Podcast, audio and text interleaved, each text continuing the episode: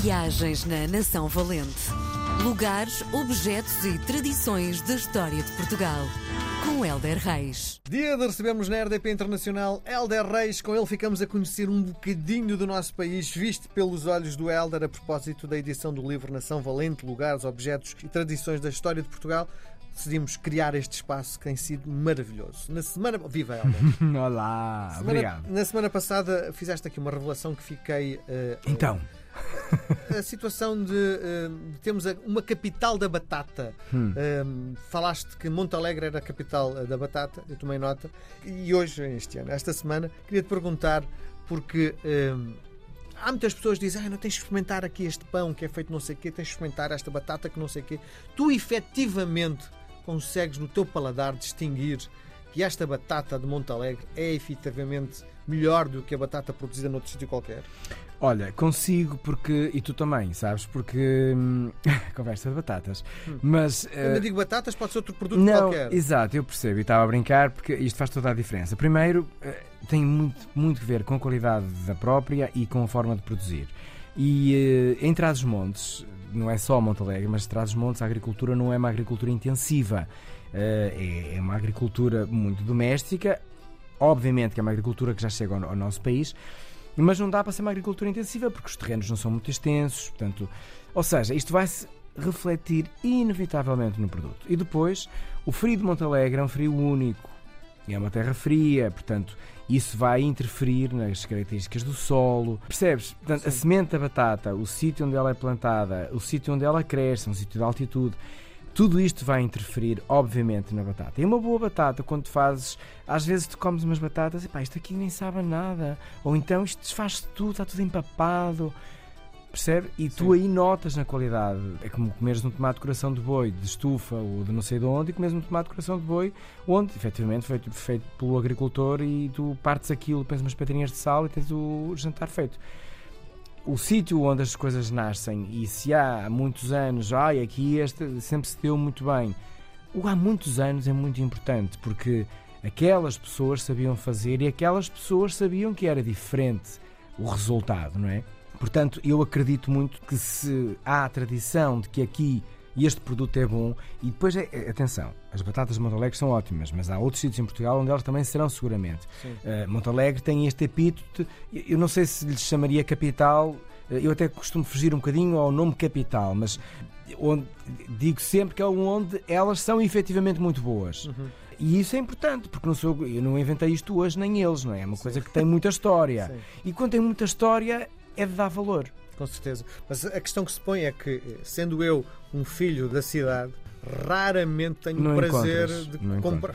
Eu vou a uma grande superfície onde as laranjas são eh, lindas, olha-se para as laranjas, elas são todas trabalhadas para que visualmente atraia o olho do consumidor. E eu claramente compro, não é? E depois efetivamente não me sabe nada, não é? Pois. Provavelmente aquelas que têm mais eh, mau aspecto, provavelmente terão um sabor diferente, mas eu sou filho do- da urbanização, não Uhum. faço ideia, não é? Eu também vivo numa cidade, o que eu faço quando vou às compras e, e, eh, e é uma luta até eu como agricultor e como apresentador e como cidadão e acho que é uma responsabilização que nós todos devemos ter em cima das costas e da carteira é comprem produtos portugueses, vejam de onde é que vem porque às vezes tu vais comprar as laranjas e tens eh, três eh, secções de laranjas eh, e, e pegas naquelas até que são mais bonitas ou mais Isso. pequenas ou maiores e, Sim. e dás-te a borrifar de onde é que elas vêm vê a origem da laranja.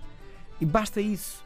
Se tu se vires a origem da, da laranja, vais-te a perceber, infelizmente, ou que todas não são portuguesas, ou que uma delas é uma laranja algarvia. Toda a gente sabe que é muito pouco provável que mesmo uma laranja do Algarve que não seja doce.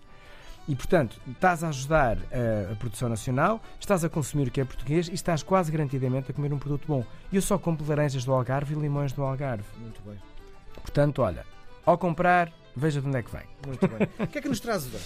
Uma batalha de amor que parece um contrassenso, mas às vezes há, há alegados que ficam assim. E vamos até uma terra, Vila Nova de São Bento. Olá, Vila Nova de São Bento. Não sei se é verdade, se é mentira, mas isto são, foram coisas que eu fui lendo e achei engraçado juntar este disse que disse. É tida como terra de determinação e também de amor. Pertence a Serpa, meu querido Alentejo. Na época da restauração, 1640, eram muito duras, como nós sabemos, as, as investidas dos espanhóis não brincavam em serviço. Dom João IV decidiu dar uh, particular atenção, ainda bem, à fronteira alentejana uh, e a aldeia nova de São Bento era um lugar de passagem uh, de pessoas vindas de Aronche e de Paimogo, portanto havia que ter ali alguma atenção. E para reforçar a tropa portuguesa, as aldeias da Fonte, do Canto e da Cabeça de Vaqueiros juntaram-se no combate. Bom, uma doce menina veio complicar o sistema todo porque adorava um rapaz da sua terra, mas este não lhe correspondia e durante a batalha um espanhol conquistou o coração da rapariga e ela apaixonou-se e armou-lhe um 31 porque eles enamoraram-se. Ora bem, o rapaz português acordou, e às vezes não há nada como a concorrência, e despertou o seu amor pela rapariga, que até então eh, era uma renegada do amor deste jovem. E declarou-se à donzela portuguesa Uh, então, uh, como seria duro ter um coração dividido num campo de batalha. Pobre da rapariga. E assim surgiram duas frentes de batalha: uma do jovem espanhol e namorado, outra do jovem português de coração recentemente acordado.